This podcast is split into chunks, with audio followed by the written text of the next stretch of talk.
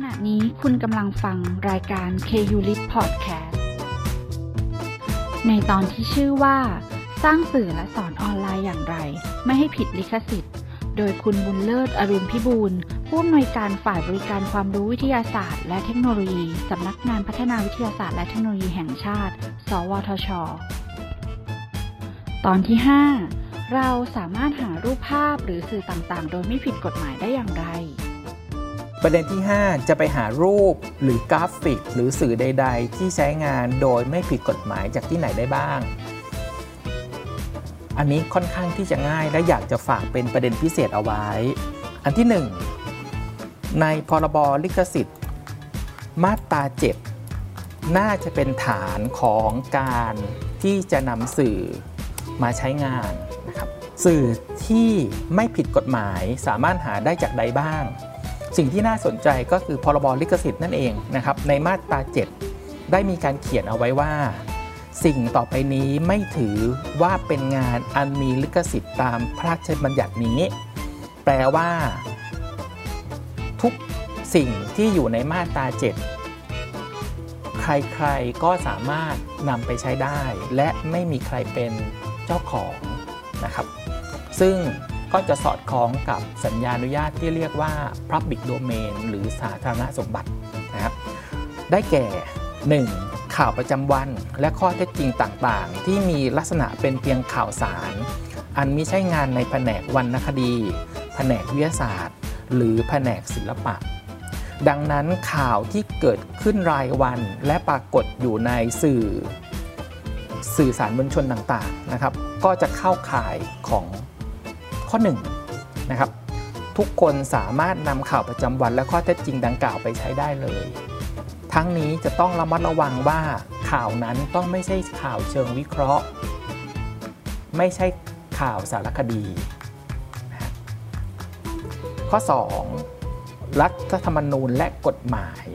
นะครับดังนั้นข้อกฎหมายประกาศกฎหมายที่ประเทศไทยออกทั้งหมด ก็จะเข้าอยู่ในกลุ่มมาตรา 7 ไม่ถือว่าเป็นงานอันมีลิขสิทธิ์ อย่างไรก็ตามต้องระวังการนำกฎหมายที่เกิดจากการรวบรวมโดยบุคคลหรือหน่วยงานและจำหน่ายเผยแพร่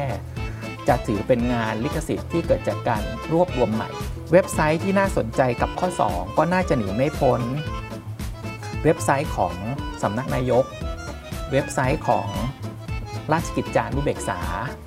หรือเว็บไซต์ของสำนัก กฤษฎีกานะครับรวมถึงศาลต่างๆนะครับ ข้อ 3 ระเบียบข้อบังคับ ประกาศคำสั่งคำชี้แจง หรือหนังสือโต้ตอบของกระทรวง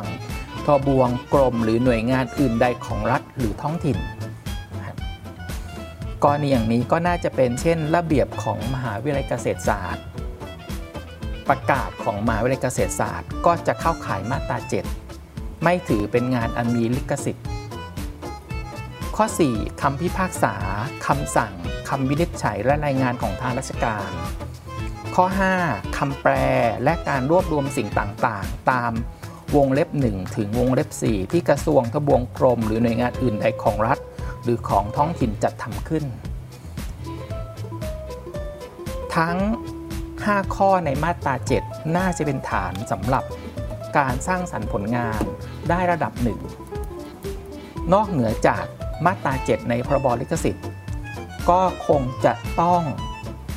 นึกถึงคลัง OER หรือคลังอื่นใดที่ใช้สัญญาอนุญาต Creative Commons เช่น wikicommon.org ซึ่งสื่อต่างๆ ใน wikicommon.org ก็ใช้สัญญาอนุญาตที่เป็น Creative Commons เช่นเดียวกันนะครับ ผู้ใช้สามารถเข้ามาสืบค้นและโหลดไปใช้งานได้นะครับ รวมไปถึงฟอนต์ของหลายสำนักพิมพ์หลายหน่วยงานที่เผยแพร่ด้วยสัญญาอนุญาตที่เป็น Creative Commons นอกเหนือจากนี้ก็จะเป็นคลังสื่อใด ๆ หรือคลังทรัพยากรใด ๆ ที่ใช้สัญญาอนุญาต Public Domain เช่น opencryptart.org ซึ่งมีลายเส้นที่ค่อนข้างชัดเจน และระบุไว้ว่า 100% Public Domain Licensing นอกเหนือจากนี้ก็จะมีกลุ่มที่เรียกว่า Open Access Licensing นะซึ่งถือว่าเป็นสัญญาอนุญาตในกลุ่มผลงานวิชาการที่น่าสนใจ โดยเฉพาะฐานข้อมูลวิชาการชั้นนำนะครับ เช่น pros1.org นะครับ บทความวิชาการต่างๆ ในเว็บไซต์ pros1.org ใช้สัญญาอนุญาตที่เป็น OA แปลว่า นักวิจัยนักวิชาการสามารถเข้ามาใช้สื่อใน pros1.org ภายใต้สัญญาอนุญาต Open Access ได้ทันที และไม่ต้องสมัครสมาชิก เว็บไซต์นี้ยังบริการการเข้าถึงข้อมูลแบบ Full Paper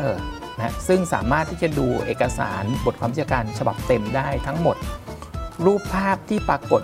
อยู่ในเว็บไซต์ และในบทความนั้นๆ บริการให้โหลดถึงระดับ Original Image ความละเอียดสูง และมีบริการ PowerPoint สไลด์ พร้อมอ้างอิงสำหรับการนำไปใช้ได้ทันที